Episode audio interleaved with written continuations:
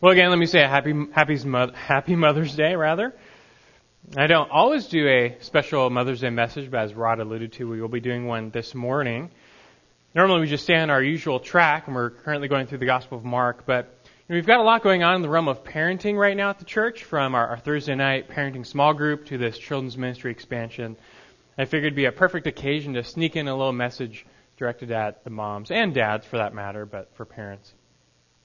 Now, that being said, before we talk about mothers and parenting and all that good stuff, I want to first talk to you about Timothy. Know I'm not talking about one of the three Timothys at the church. I'm talking about Timothy from the Bible.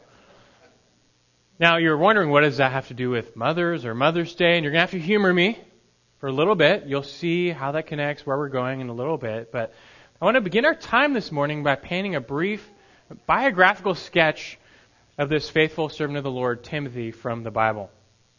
I trust you've all at least heard of Timothy. He was Paul's top protege, his right hand man. Paul even wrote two letters directly to Timothy, and they're in the Bible 1 Timothy, 2 Timothy. But from Paul's other writings in the book of Acts, you'd be surprised how often Timothy comes up. He's all over the place in the New Testament. He's a significant figure. We can actually piece together quite a bit uh, about his life which is both fascinating and instructive, seeing that Timothy was really a model disciple of the Lord as well. So, what I want to do to start us off is just to tie together some scriptures and paint a little portrait of Timothy. And again, you'll have to humor me. You'll see where we're going, how this connects. But we're just going to start off and talking about Timothy. Now, to begin, Timothy was born and raised in a town called Lystra. Unless you're up to par in your Bible geography, you probably have never heard of that before. You have no idea where that is. Well, Lystra, it's, it's like in south central modern day Turkey. It's up in the mountains, a little mountain community. It was a very diverse town back then, home to Greeks and Jews and Romans and native Lycaonians, they were called. even though Timothy was born and raised there, he wasn't among the natives. Rather, his mother was a Jew and his father was a Greek. So he was, he was a mix. And under different circumstances, Timothy's life probably would have been like that of most people from Lystra. It's this tiny mountain community. You're born there, you live there, you die there. You don't really leave. But God had other plans for young Timothy, and everything changed for him one day when this traveling preacher showed up in town named Paul. And if you want to follow along from here, you can open your Bibles to Acts chapter 14. We'll be in there for a little bit. Acts chapter 14. Paul was about halfway through his first missionary journey. He's going from town to town sharing the gospel. Acts chapter 14 begins with Paul in a town called Iconium, which is only 18 miles north of Lystra. However, some Jewish opponents in Iconium opposed Paul and they threatened to stone him, so he fled wisely to Lystra. Now, I want, to, I want you to try and picture this from the eyes of Timothy. He's a young man. He's in his he's in his 20s somewhere. We don't know what he was doing at, a t- at the time, but all of a sudden one day, these two men stroll into town. They cause quite a stir. Travelers had told stories of this new religious group known as followers of Jesus of Nazareth, but no one had ever come to Lystra before preaching this news. Well, Paul and Barnabas enter Lystra, and Paul begins to open air preach, and quickly a crowd forms. They want to see what, what this is all about, what he's saying. Everyone gathers to hear this man speak, and most likely Timothy is in this crowd watching Paul preach. And then something amazing happens. Paul unleashes the power of God before the people. If you're in Acts chapter 14, look at verse 8. Paul's in Lystra, and it says, At Lystra, a man was sitting who had no strength in his feet, lame from his mother's womb, who had never walked. This man was listening to Paul as he spoke, who, when he had fixed his gaze on him and had seen that he had faith to be made well, said with a loud voice, Stand upright on your feet. And he leapt up and began to walk. And just like Jesus, the apostles performed many signs and wonders which authenticated their message. And that's what Paul is doing here. When the crowd saw this, they were amazed at this power. So much so that they actually totally missed what Paul was actually trying to say. And keep reading verse 11. It says, When the crowd saw what Paul had done, they raised their voice, saying in the Lycaonian language, The gods have become like men and have come down to us. And they began calling Barnabas Zeus and Paul Hermes, because he was the chief speaker. And the priest of Zeus, whose temple was just outside the city, brought oxen and garlands to the gates and wanted to offer sacrifice with the crowds. I'm, I'm sure that's not what Paul had in mind. That's not what he was going for in preaching the gospel. And remember, this was a multicultural town. It was dominated by this Greek Roman culture, and even the natives had bought into the Greek gods. And so they see Paul perform this miracle. They think they're being visited by these gods, that Zeus and Hermes have come down, because how else do you explain this power? That's all they know. Of course, this isn't what Paul and Barnabas were going for. So he continues, he tries to reason with them. Verse 14. But when the apostles Barnabas and Paul heard of it, they tore their robes and rushed out into the crowd, crying out and saying, Men, why are you doing these things?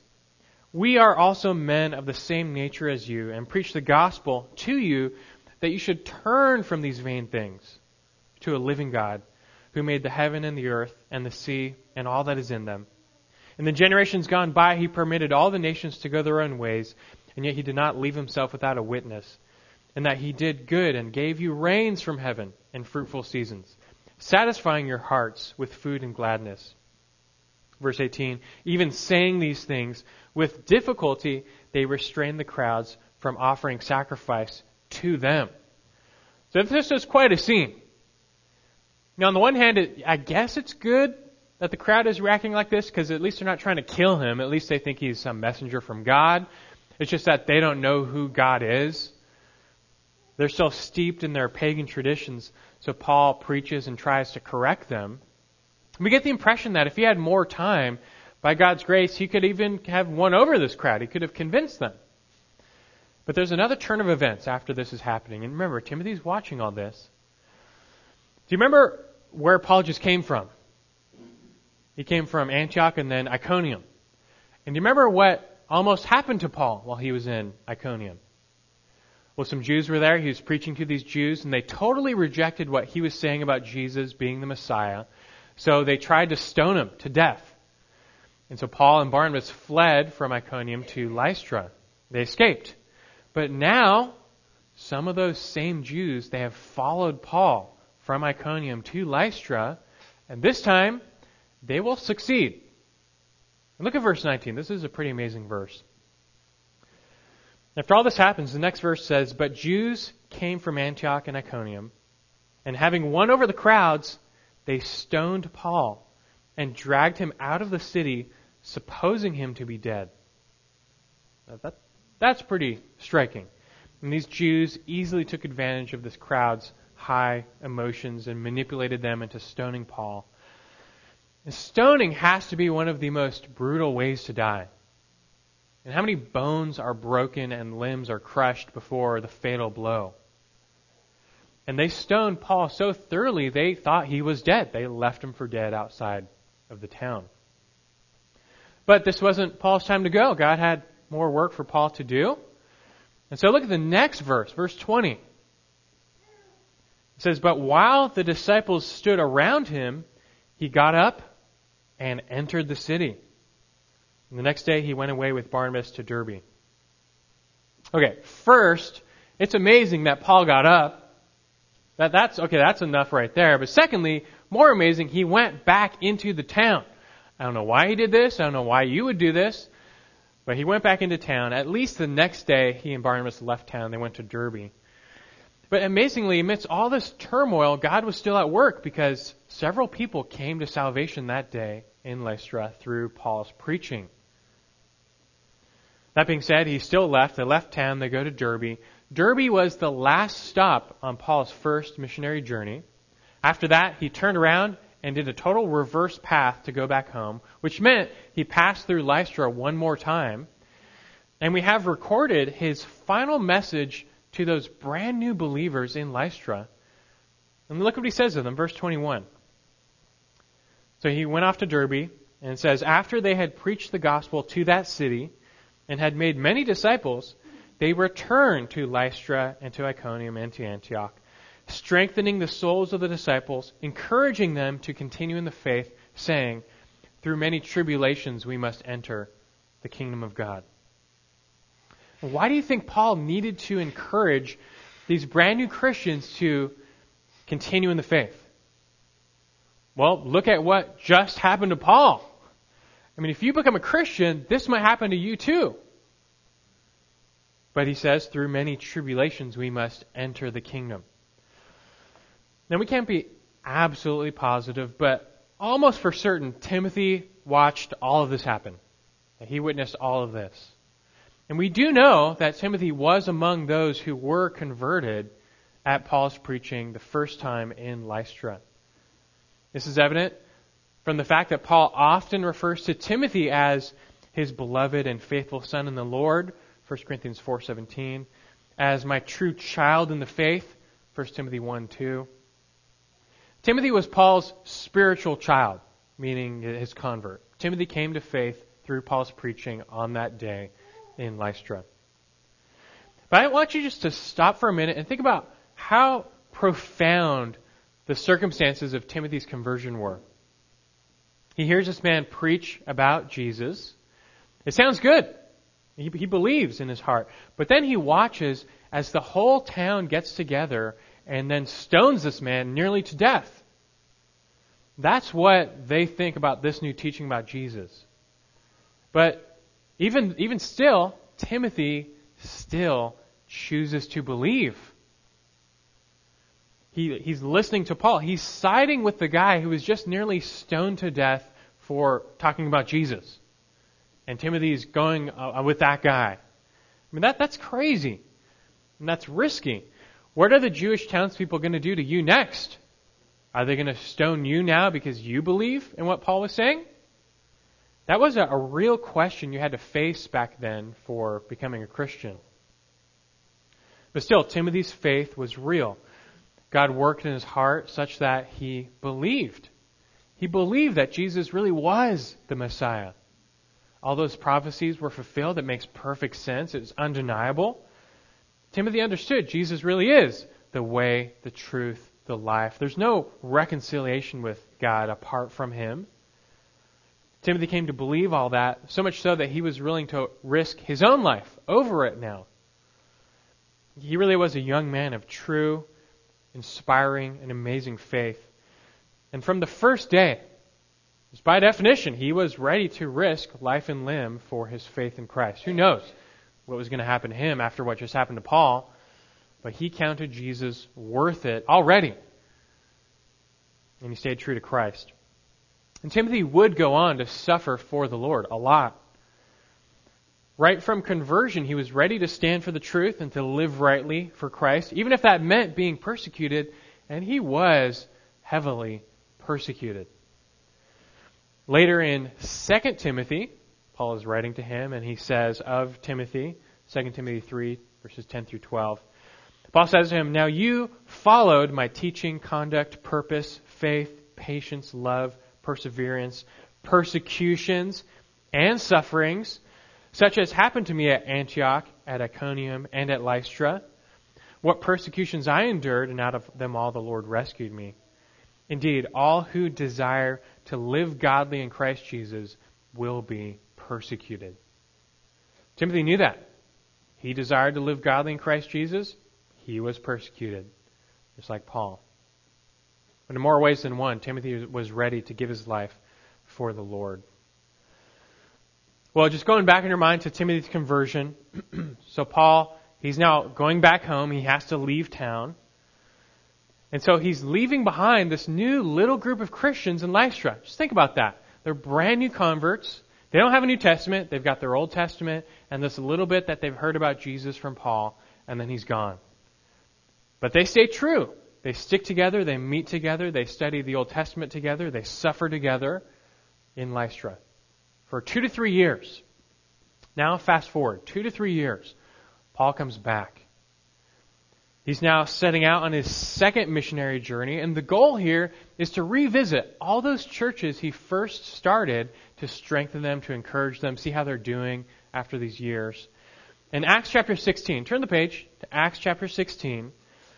This is where he gets back to Lystra the second time. And what does he find? Well, he finds Timothy. Look at Acts 16, verses 1 and 2. Second missionary journey. Paul came also to Derbe and to Lystra, and a disciple was there named Timothy, the son of a Jewish woman who was a believer, but his father was a Greek. And he was well spoken of by the brethren who are in Lystra and Iconium.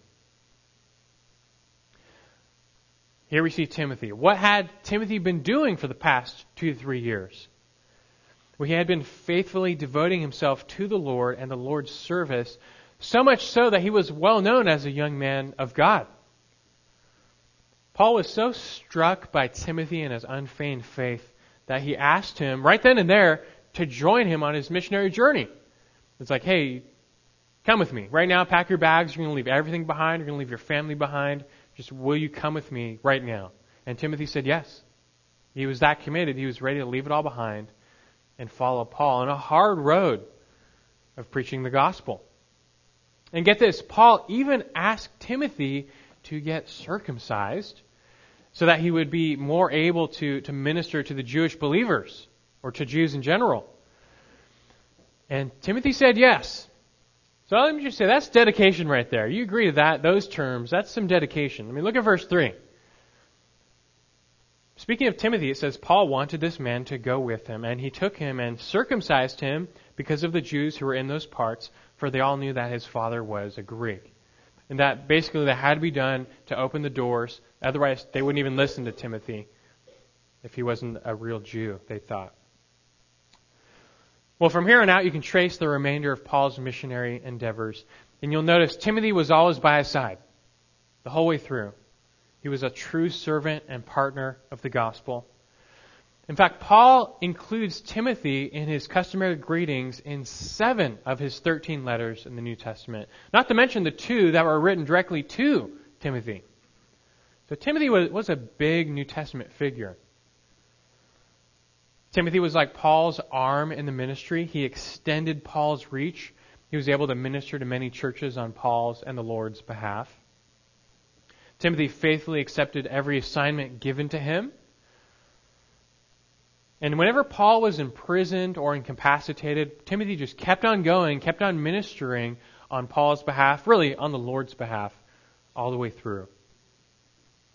And speaking of later on, after Paul's first Roman imprisonment, Paul appointed Timothy to be the pastor of the church at Ephesus you know the book of Ephesians? Timothy was pastoring that church later on. Timothy stayed in Ephesus for quite some time. And while Timothy was in Ephesus, that's when Paul wrote to Timothy twice. And those two letters are in the Bible 1 Timothy, 2 Timothy. Those were written when, when Timothy was pastoring the church at Ephesus. Paul was giving him some, some wisdom about how to shepherd that church. And what Paul says of Timothy in 2 Timothy is especially striking. Because 2 Timothy was Paul's last letter ever. It's the last one he ever wrote, 2 Timothy. He wrote it during his second Roman imprisonment. This time it was different. This time Paul knew he was going to die. This was the end of the line. He knew it. And to make matters worse, Paul was mostly alone in Rome. He had been deserted. Only Luke was with him. And so he writes to Timothy one last time to summon Timothy to himself, to give him a little encouragement while he's in prison. And what does that say about Timothy? Of all the people, Paul counted Timothy that just the only one he wanted by his side, his child in the faith, his longtime friend, to be there to encourage him before he dies for the Lord. And Timothy was that guy. He stayed true to Paul, to the Lord, his whole life from that day in Lystra on until the end. Nothing further is known of Timothy in Scripture, but Paul himself perfectly captured the character of Timothy back in Philippians, his letter to the Philippians. And there in Philippians 2, Paul recounted the character of Timothy and the example of Timothy as a model disciple. Let me read for you Philippians 2, verses 19 through 22 where Paul says to the Philippians, I hope in the Lord Jesus to send Timothy to you shortly, so that I also may be encouraged when I learn of your condition. He says, For I have no one else of kindred spirit who will be genuinely concerned for your welfare, for they all seek after their own interests, not those of Christ Jesus. But you know of his proven worth, that he served me with me in the furtherance of the gospel, like a child serving his father. Well, that, that's a great testimony. There's nothing more valuable than proven character. Proven character. Over the years, you're, you're golden. And by God's grace, Timothy had proved himself time and time again. He, he was just all in to faithfully serving the Lord, to faithfully just giving up his life for the Lord.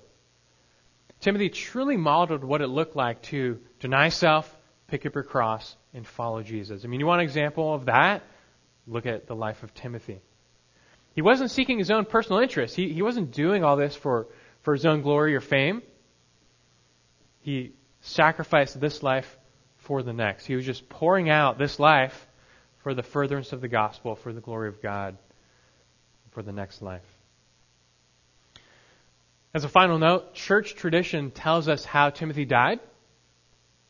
Tradition says that after Paul died, Timothy went back to Ephesus and he continued ministering there with the Apostle John for quite some time. In the year AD 97, Timothy was 80 years old. And at that time, he tried to put a stop to a pagan procession to honor the goddess Diana by preaching the gospel. But the angry pagan crowd turned on him. They beat him, they dragged him out of the town, and they stoned him to death.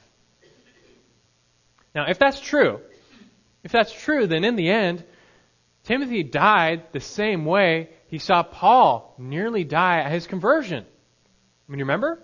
It's pretty striking. All those years ago, at his conversion, he was forced to count the cost of following Jesus he sees Paul get stoned nearly to death, and you have to ask yourself, if I'm going to follow Jesus, that might happen to me. Is it worth it? I mean, am I going to still do this? It might cost you your life, and in the end, it, it did cost Timothy his life. But from the beginning, he said, well, no, it's worth it. it. It's definitely worth it because who else can grant you eternal life? Do not fear those who can kill the body, fear the, fear the one who can kill the body and the soul. He feared the Lord, and he valued Christ like Paul, Timothy fought the good fight, he finished the course, and he kept the faith.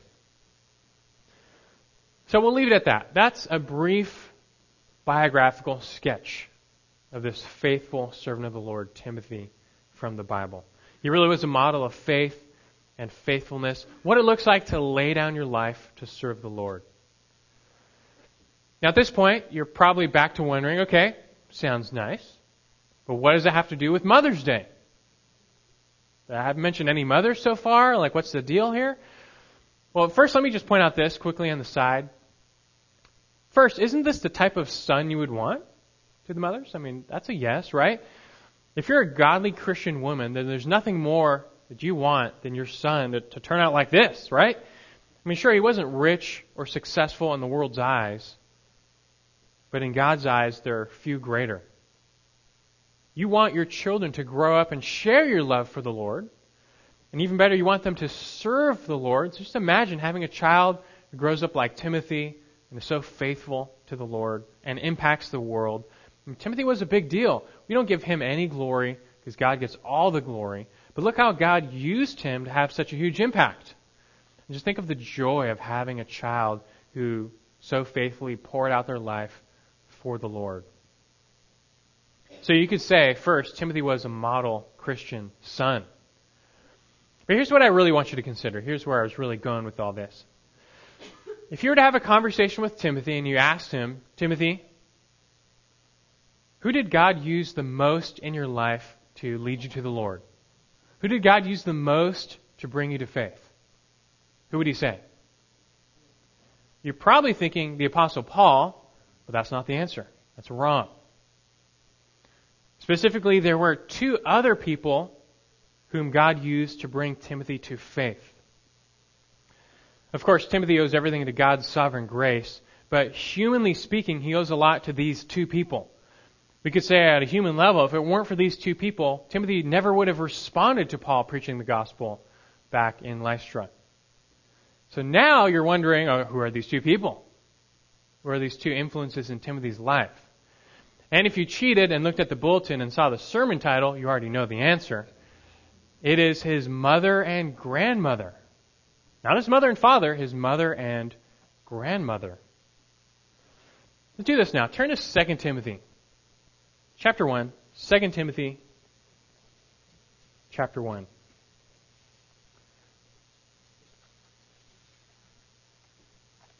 After 1st, 2nd Thessalonians. 2 Timothy chapter 1. I want you to listen to Paul's own testimony, which surely Timothy would have agreed with. As Paul begins his letter to Timothy, he makes mention of Timothy's mother, Eunice, and his grandmother, Lois. And as a quick side note, this is the only mention of the word grandmother in the Bible. So there you go, grandmas. This is your verse. But 2 Timothy chapter 1 verse 5. And he says of Timothy, or rather to Timothy, he says, For I am mindful of the sincere faith within you, which first dwelt in your grandmother, Lois, and your mother, Eunice. And I am sure that it is in you as well. Now, we actually encountered Timothy's mother back in Acts 16, but she wasn't named. She was just said to be a Jewish believer. Timothy's father, though, was a Greek, and he was not a believer. But this didn't stop his mother and his grandmother from pouring into him and teaching him about God, even from a young age. And you can tell the spiritual influence that his mother had on him by his name. The name Timothy, do you know what it means? In the Greek, it means one who honors God. And that name definitely wasn't picked by his father. Timothy came to have a true and sincere faith. We've already seen that by his life, but Timothy can trace his spiritual heritage back to his mother and his grandmother. For they had that true faith first. Verse 5, you see the word sincere? That word literally means without hypocrisy. And these women were genuine true believers. They, Paul knew them by name, because they too most likely came to accept Jesus as Savior that day when Paul preached, that first time he preached in Lystra. They came to accept Christ as well. But even before Paul visited, these women were true Jewish believers, and they raised Timothy to be that way as well. Turn the page to 2 Timothy chapter 3, and look at this verse. Verses 14 and 15, 2 Timothy 3. He says next, You, however, continue in the things you have learned and become convinced of, knowing from whom you have learned them, and that from childhood you have known the sacred writings which are able to give you the wisdom that leads to salvation through faith, which is in Christ Jesus. Here's Paul's admonition to Timothy later, basically to stick to Scripture, cling to these sacred writings, the Old Testament. Timothy needs to continue in everything he's learned, knowing from whom he has learned them. And that little phrase, from whom, it's in the plural. It's not just talking about Paul. He's not talking about himself only. There were other key spiritual influences in Timothy's life. And verse 15 makes very clear that Paul was actually talking about his mother and his grandmother. Paul wasn't around during Timothy's childhood, but these two women were. It was his mother and his grandmother who fed him a steady diet of spiritual milk from his youth. In fact, that word childhood in verse 15 literally means from infancy. So as young as Timothy could understand, they started feeding him the pure milk of the word. So when you think about it, Paul didn't do nearly as much for Timothy as his mother and grandmother did. But look, Paul came along one day in Lystra and he preached Christ. He was like a farmer watering a field and Timothy sprung to life, he responded. But that's because, humanly speaking, his mother and his grandmother had been faithful to till and fill the soil of his heart with spiritual seeds of Scripture from his youth for decades. They had been planting seeds of Scripture in his heart for years. And importantly, these, these ladies, they got Scripture right. They knew the Old Testament well. They taught Timothy the Old Testament well. So much so that when Paul came and preached Jesus as the Messiah from the Scriptures, it made perfect sense. They, they came to believe. It was a no brainer. Of course, Jesus is the Messiah. They believed. Paul came along and he was the catalyst to Timothy's faith in Christ. But his mother and grandmother laid the real foundation by implanting him with God's word throughout his entire childhood. And again, God gets all the glory because he's ultimately sovereign in salvation. But humanly speaking, this is what God wants us to do. This is his desire for parents to simply be faithful to raise up your children in the discipline and instruction of the Lord. And these two women were so faithful for so many years. And so now I take it you see the tie in with Mother's Day. Why we labor to tell you about Timothy's life and on a human level who he owes it to. It's just an encouraging example of what God can do through faithful mothers and grandmothers. This is not to say that fathers are excluded. Certainly, all of this applies to fathers as leaders of their family. But even in households where there is no father, or maybe there's no believing father, God still blesses His word that is faithfully implanted in young hearts by mothers, grandmothers, grandparents, and so on. I mean, God intends for fathers to take the lead in the spiritual formation of their children, but sometimes mothers end up having the greater impact. And that's okay, it's a team affair, so it doesn't really matter, but sometimes mothers have the greater impact. And now, as you reflect on these two ladies, Lois and Eunice, there's really some, some impactful lessons to learn from them. And these two ladies modeled God's main command for parents to train up your children in the discipline and instruction of the Lord. And they did that, they got it right. And God blessed the results. So it's worthwhile for us to reflect on exactly what they did for Timothy so that we may likewise influence our children for the Lord. With the little bit of time we have left, that's what we're going to do. I want us to reflect on what these ladies did, how we can learn to likewise influence our children for the Lord.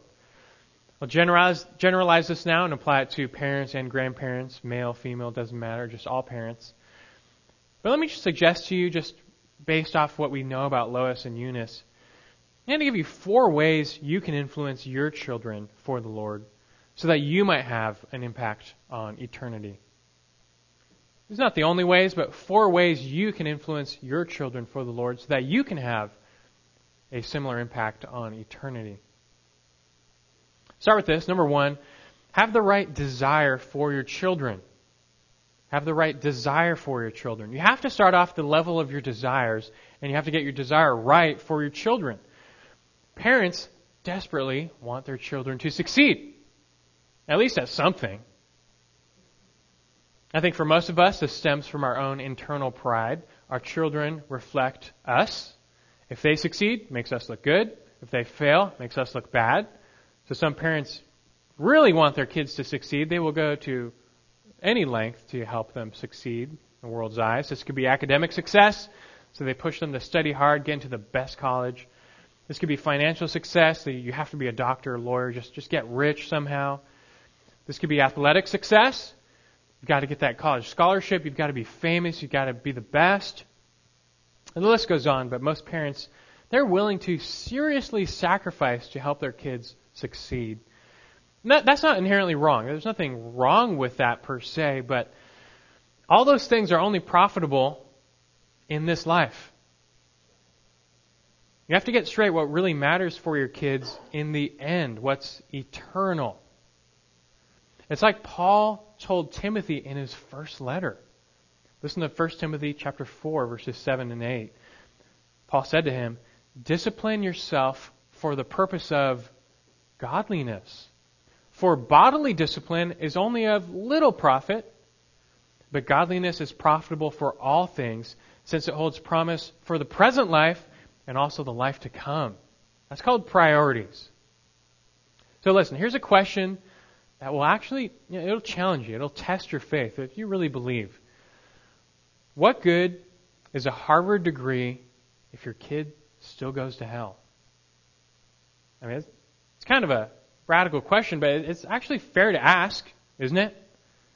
And it really confronts your faith. Do you really believe in God and the gospel and all this stuff, this Christianity stuff? Do you really, really believe this?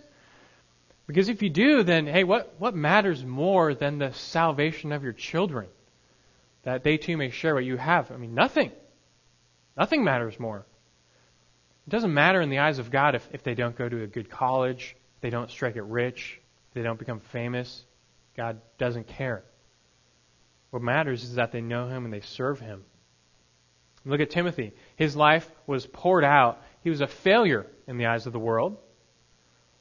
Yet God would say of him, Well done, good and faithful servant.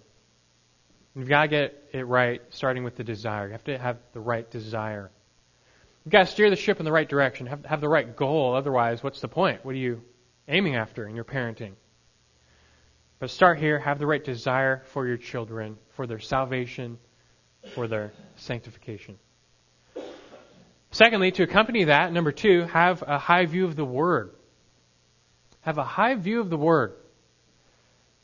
If you believe that nothing is more important than the salvation of your children, then second, you better have a high view of the Word because that's how God is going to lead them to know Him. That, that's the means by which they will come to know God. Like Romans 1.16 says, I'm not ashamed of the gospel, for that's the power of God for salvation for everyone who believes. Or like Paul said to Timothy in the next verse, are you still in 2 Timothy 3?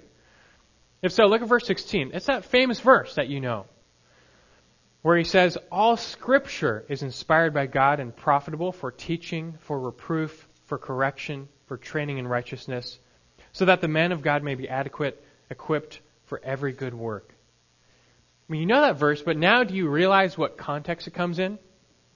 Paul says that right after highlighting the faithfulness of Timothy's mother and grandmother to impart the scripture to Timothy. See, these ladies, they understood that scripture was profitable for all things, that it came from God, that it imparts godly wisdom that can lead someone to salvation in Christ. The power is in the Word, and the Word is sufficient. They believe that. And you have to believe that as well. You have to realize that and believe that. You don't need self help books. You don't need pop psychology or parenting 101 from the world. They have such a low view of the Word. Why would you listen to them? And look how their kids are turning out. Look at the parenting of the world right now. Isn't it in utter chaos? You don't need that.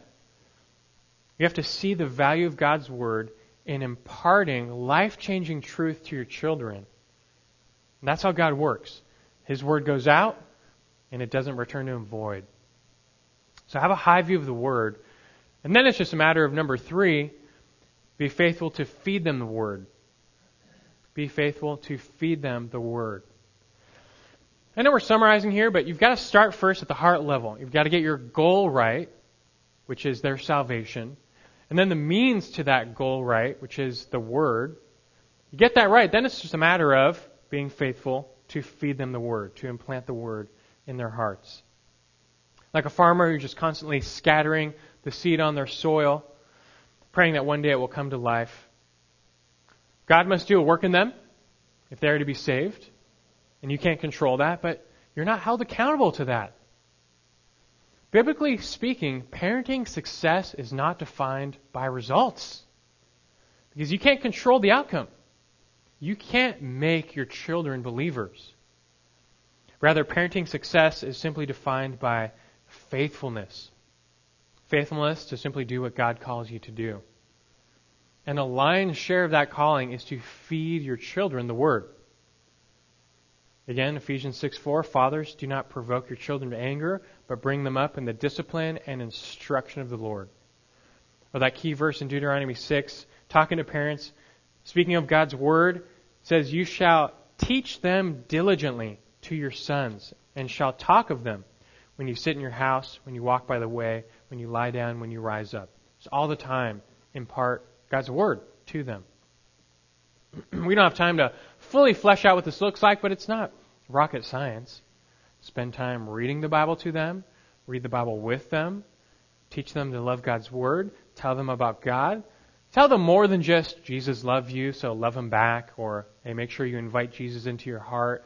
And give them some substance, give them the whole counsel of God's word at a level they can digest, even letting them know slowly but surely their sin problem, their rebellion against God, their need for a Savior, who Jesus is, what He did. And share the gospel with your kids. That's what we're after. When should you do this? As soon as they can understand you, like Lois and Eunice did. And how often? All the time. You can turn almost any occasion with your kids or your grandkids into a teaching opportunity about the Lord. Wherever you are, whatever you're doing, you can you can do it any time. Again, there's so much more we could add here, but I just want to stress the importance and the value of spiritually influencing and instructing your children. Just be faithful, like Lois, like Eunice. Just be faithful. This is the most important thing. Like C.S. Lewis said, children are not a distraction from more important work. They are the more important work. This is all the more pertinent now for mothers and grandmothers. Our society has shifted now where Women are told that they're only valuable in society as individuals if they have high profile careers, if they earn an income, if they leave the house. And while some moms have to work due to economic hardship, don't buy the lie that staying at home and pouring into your kids makes you inferior as a woman. That's just a lie. To the contrary, motherhood and fatherhood are the two most important jobs on the planet. And that's your chance to do some eternal work. And sure, you could forsake the family, get a degree, make some more money, but that's all fleeting. None of that will last or satisfy, but your children are eternal. They will live forever, either with God or separated from God. And God calls you to have a role in that, so embrace that role. Again, there's so much more we could say on this topic, but just in reflecting on the example of Lois and Eunice with Timothy, they were faithful to feed him the word. And we'll add one last way you can influence your children for the Lord, which they model as well. Lastly, number four, be faithful to live out the faith. Be faithful to live out the faith. If you ignore this step, you invalidate everything that came before. You shoot yourself in the foot because children can smell phonies a mile away. And if you're a phony Christian yourself, they won't want any part of your hypocritical religion when they get older. Again, back in 2 Timothy chapter 1 verse 5, Paul commended Timothy and Lois and Eunice for their sincere faith. Remember that? Their sincere faith, their non-hypocritical faith. They believed the truth and they lived it out. I mean, how essential is that in parenting? That you live it out. And the whole claim is that Christ can redeem your life and change your life and draw you to God. But if you're no different than those in the world, except that you wear a Christian mask on Sundays, your kids will see right through that and they won't want any part of your Christianity when they get older. Instead, you have to be real yourself first. You have to have a true faith yourself first. And you have to live it out. It doesn't mean you're perfect, because we're still sinners. But your kids need to see that mom or dad or grandma, they really love the Lord. They really walk with God. They talk the talk, they walk the walk. They see you reading the Bible just because you want to. They see you praying for them, for others. They see you love the church, you wouldn't miss it for anything. And when they see you sin, they see you later humble yourself and repent and ask for forgiveness. In short, they just need to see Christ in you. So be faithful to live out the faith.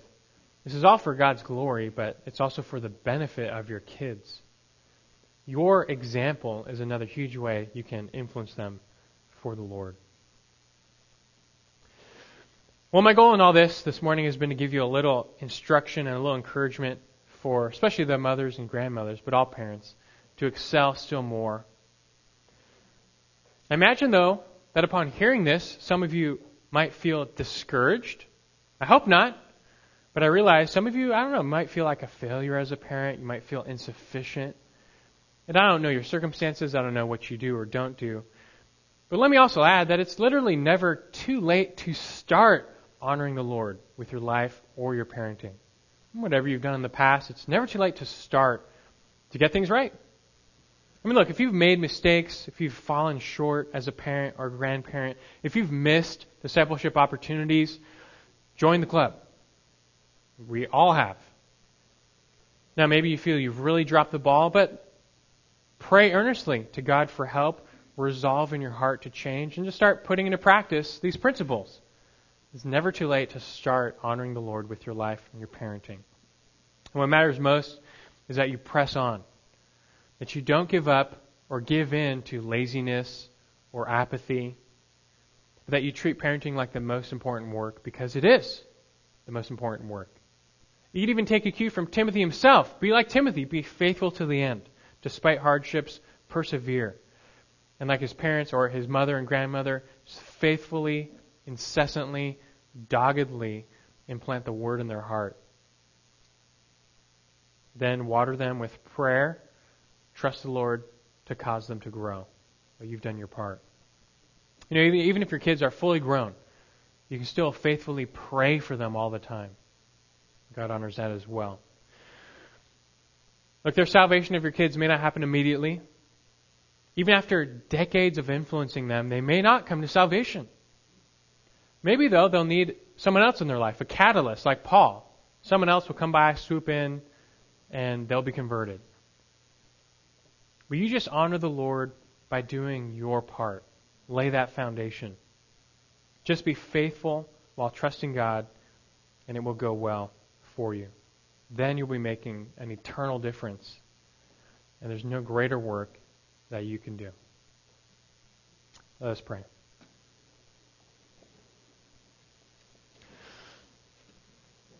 Our Father in heaven, this is Mother's Day, but it is also the Lord's Day. Every day is yours. But it's a day we as Americans set aside to reflect and thank and honor our, our human mothers. We, we do appreciate them and giving us mothers. For those here who had godly mothers, all the more so we can thank you. Lord, we do we lift up our mothers now, our, our grandmothers, also our fathers and grandfathers, none to be excluded, all of our parents, Lord.